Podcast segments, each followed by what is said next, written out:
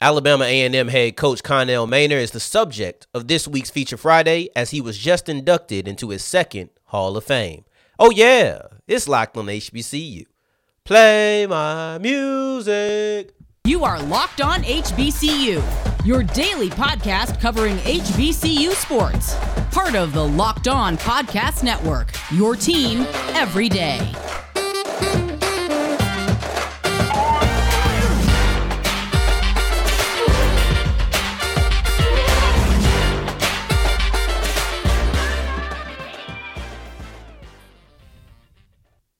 What's going on, family? Welcome back to another episode of the Locked on HBCU podcast, your number one daily one stop shop for everything HBCU athletics, Monday through Friday, part of the Locked On Podcast Network, your team every day. And I, of course, am Darian Gray, aka the Mouth of the South, Texas Southern alum and former TSU Herald Sports editor. Thank you for going on this journey with me, making Locked On HBCU your first listen of the day every day. And remember, just because the mic cuts off does not mean that the journey is over. It just means it's time to follow me on Twitter at South Exclusive. Starts with an S and ends with an S. Today's episode will start off with our feature Friday. It'll end off with just a description of where Jailen Hicks fits within the North Carolina A&T running back room. And then in between, we'll talk about kind of the story that is Jailen Hicks committing to North Carolina A&T because it is a good story. I guess in a way you can kind of say it's a, a two part, you know, a, a double header of sorts because it's two movies really. You have the movie you came to see, and then you movie hop and you go to the other one that's in the theater next to you that starts 15 minutes after yours ends, right? We know how movie hopping goes, but on Locked on HBCU, we'll start with the movie that you came to see, the movie that I told you you can expect on Wednesday. I told you you can expect this on Friday because this felt like a feature Friday topic. And after I laid it all out, you know what? I was right. I was right. I, I try not to say I was right too much. But on this situation, I was right. So Connell Maynor has been inducted into the E. E. Smith High School Hall of Fame. And listen, before anybody tries to even brush this off like it's a high school Hall of Fame, how many people do you know in any sort of Hall of Fame? Sport Hall of Fame, Collegiate Hall of Fame, um, City Hall of Fame. I don't care if it's Little League Hall of Fame. I don't know a soul in a Hall of Fame anywhere. This is not a small feat. So let's just be clear. Also, he is not a stranger of any sort to Hall of Fame, as he is a MEAC Hall of Famer. Now, I want to lay out everything that he's accomplished because Connell Maynor has had a pretty storied career when you look at his involvement in sports and all of the things that it has. But enough of the teasing. Let's get into the action, right? So, as a player after leaving high school, because I'm sure that he's getting this not only because of what he was able to achieve in high school, because he did have a really good high school career, but then also what he did after, I think, really solidified it. So, as a player out of high school, he went to North Carolina A&T, and he's a legend there. Not only was he the first player in North Carolina A&T history to win Offensive Player of the Year within the MEAC. He also won it back to back. He's a back-to-back North Carolina A&T or back-to-back MEAC Offensive Player of the Year at North Carolina A&T. When you look at what he what he was able to do as far as touchdown production, third all time. Right when you combine passing and you combine the rushing with it, so not just passing but all together. His completion percentage is the highest in North Carolina A&T history. He is a legend for the Aggies. And when you look at that, it's easy to understand why some Aggies wanted him to be the next head coach after they got rid of Sam Washington and before they got Vincent Brown. It's easy to see that because he has the coaching pedigree. Oh, excuse me. He has the coaching pedigree, which we will get to. But he also has the playing pedigree while he was at North Carolina A&T, and that's how he was able to be a MEAC Hall of Famer. He was able to turn that into a collegiate or a professional career in the Arena Football League, where he played 12 years, won four championships. So every three years, he was winning a championship. Super successful. He was able to turn that into Hollywood. Yes, Connell Maynor was Hollywood for a little bit. Connell Maynor is a guy who was a stand-in for Jamie Foxx on any given Sunday. He was a guy who was at Remember the Titans with Denzel Washington. Side note, Denzel needs to stop trying to tell people his name was Denzel. Uh, that feels like a horrible April Fool's joke. I'm glad that didn't pick up steam. There's no way his name is Denzel. But we're here, we're here talking about Connell. We're here talking about Connell Maynor. And we'll leave it at that. But Connell Maynor is a player who has success at North Carolina A&T. had success in the Arena Football League. Then was able to go into Hollywood and have movies. And then after that, he went into coaching. And I think that he's had a lot of success throughout his time. And I wonder if I were to ask Connell Maynor, what is his pinnacle? What is the greatest thing that he has achieved? What would he say? Because he has a couple of options that he could choose from. Winning back to back MEAC Player of the Year, winning four championships. There's one in Alabama A&M I'll mention later, but for me, I think the pinnacle for him is likely his coaching record at Winston-Salem State. Because Winston-Salem State, when they moved into the CIAA, which was the first year he was there, they went from 1 and 10 to 8 and 2 right? I think the year prior they were in the MEAC, and then they went to the CIAA, and they went eight and two under his tutelage. That was his first year, eight and two. So it's seven game turnaround, and that was the last year in his four seasons there that he didn't make the D two playoffs. The next year he went undefeated in the CIAA, made it to the semifinals. The next year went undefeated in conference yet again, made it to the finals.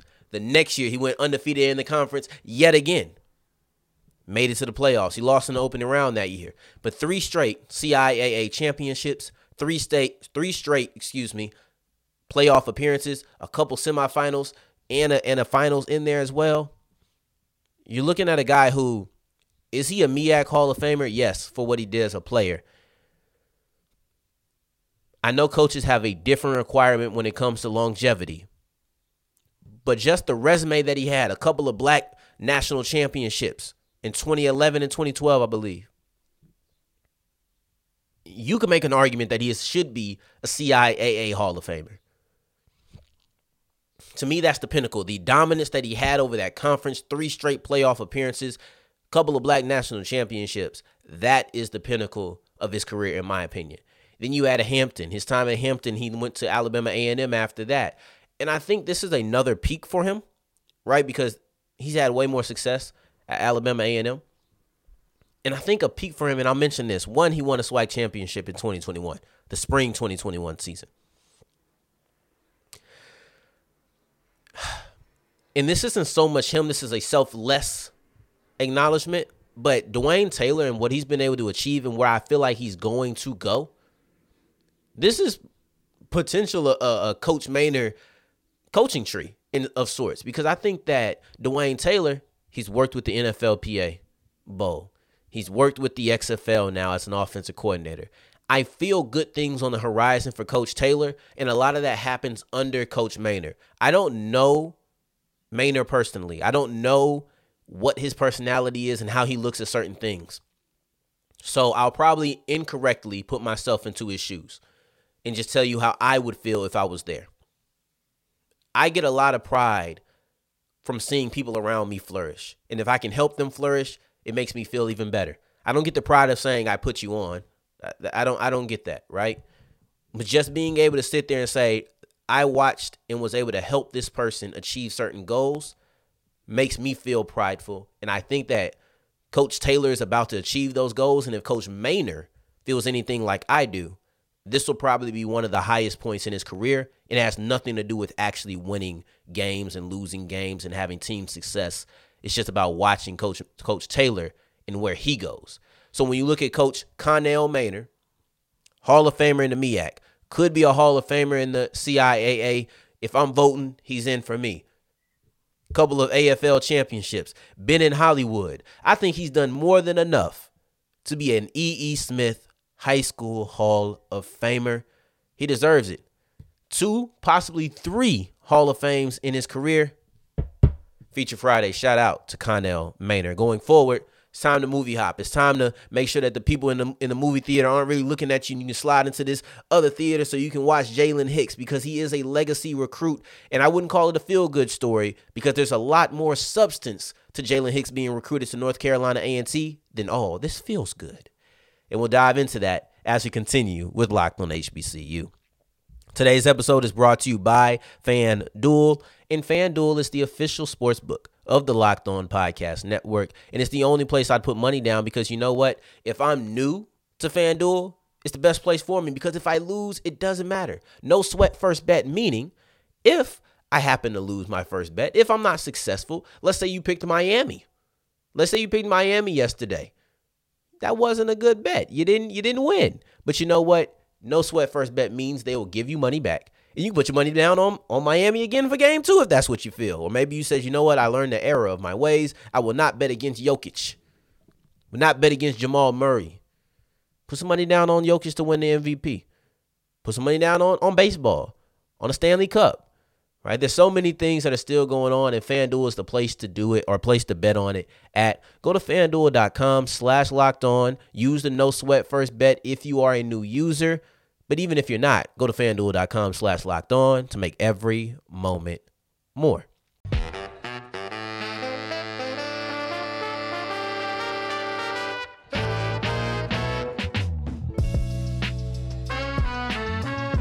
And as we continue rolling on today's episode of Locked on HBCU, thank you for making us your first listen of the day every day. I truly do appreciate that. And Jailen Hicks is a legacy recruit for North Carolina A&T, but there's so much more substance to that. He's an explosive running back. And we'll get into that in the segment three, but I do want to kind of tell the story because I feel like everything was kind of leading up to this being the case. And it's a good story. You're second, third generation. Like when you're a second or third generation student or student athlete at a school, there's a story that goes with that that's beyond you. So please allow me in these next couple of minutes to highlight some things that are Jailen Hicks adjacent, but not Jailen Hicks himself. And that's mostly his dad, because his dad was a North Carolina A&T running back in the 2000, Maurice Hicks. And now you're looking at Jailen Hicks, who's going to be a North Carolina A&T running back in the 2020s. 20 years apart, similar. Matter of fact, I think, no, it's not exactly 20 years apart. It's not exactly, but it's around that range. He was the early 2000s. This is the early 2020s. And Jailen Hicks has a lot of pressure, a lot of pressure, but does he feel it? No, he doesn't. And I think there was a lot of pressure for him to go to North Carolina A&T, period. Pressure is kind of, maybe the pressure centered around Hicks should be the focal point of this topic for the next couple of minutes because all the breadcrumbs led to him going to North Carolina A&T. Every single one. If you just follow the path, you would find Hicks at, at A&T. But you know what? We've seen the breadcrumbs lead to places multiple times in recruiting and that not be what end up ends up happening. And I think the most famous one for me, at least, at least most famous and most recent one for me, is Dylan Moses out of Louisiana.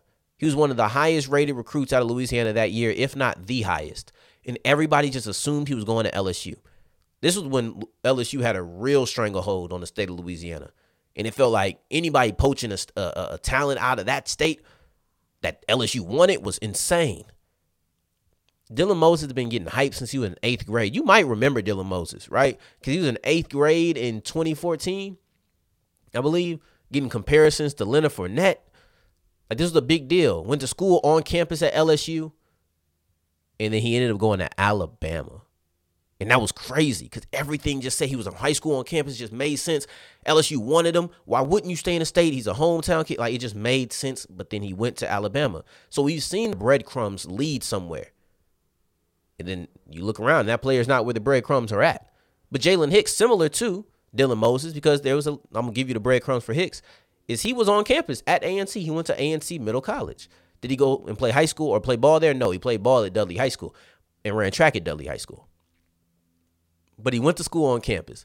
But the biggest pressure is his dad.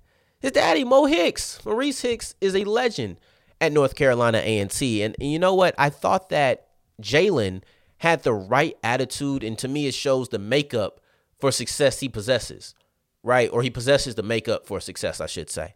And this was his quote about his father and the impact of viewing on himself. And I quote, No, I don't feel like my expectations are higher because of my dad was a great player and he made it to the league.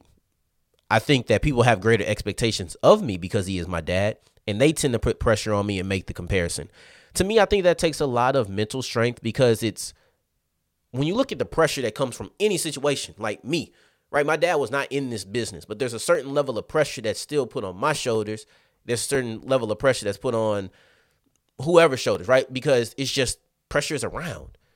You have to be able to separate that pressure from the moment for a lot of people. For me personally, that's how I have to do it. And I think the pressure of his dad being Maurice Hicks and playing running back and being a great player can be a lot of pressure, but he doesn't feel like he puts it on himself. And you can't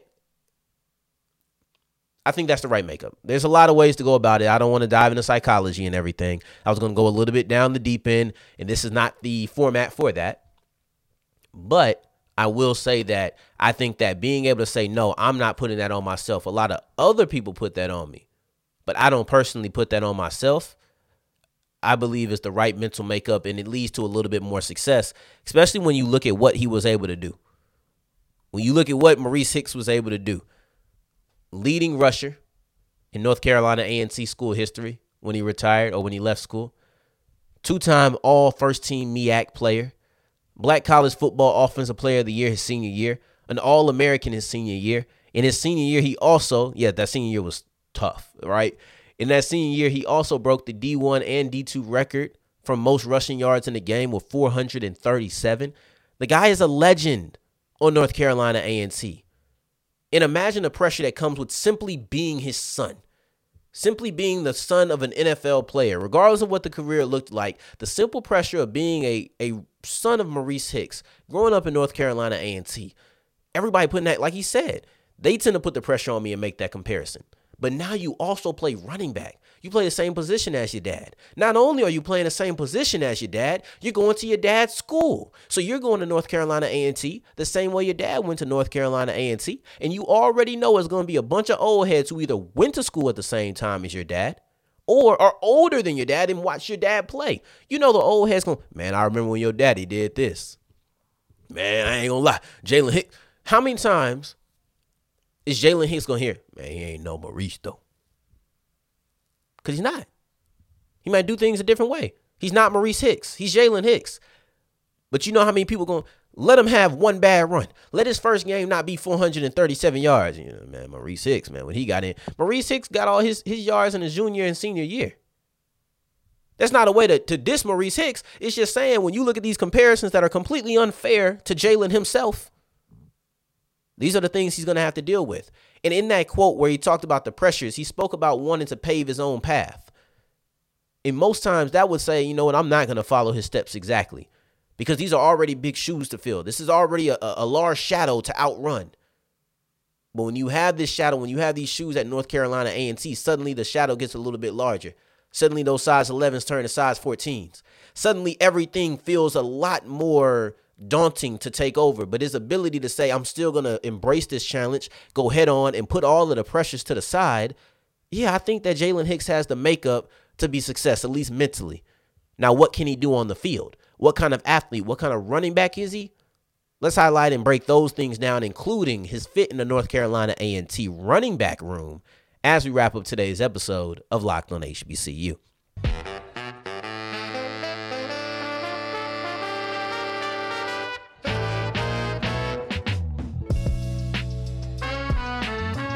As we're wrapping up today's episode of Locked on HBCU, thank you for making us your first listen of the day every day, making it all the way to segment three. And I thank you two times for that. We broke down the pressures, we broke down the legacy aspect of Jailen Hicks joining North Carolina A&T. And I told you, this is not a feel-good story in a typical sense. Does it feel good? Yeah, it feels good to read this.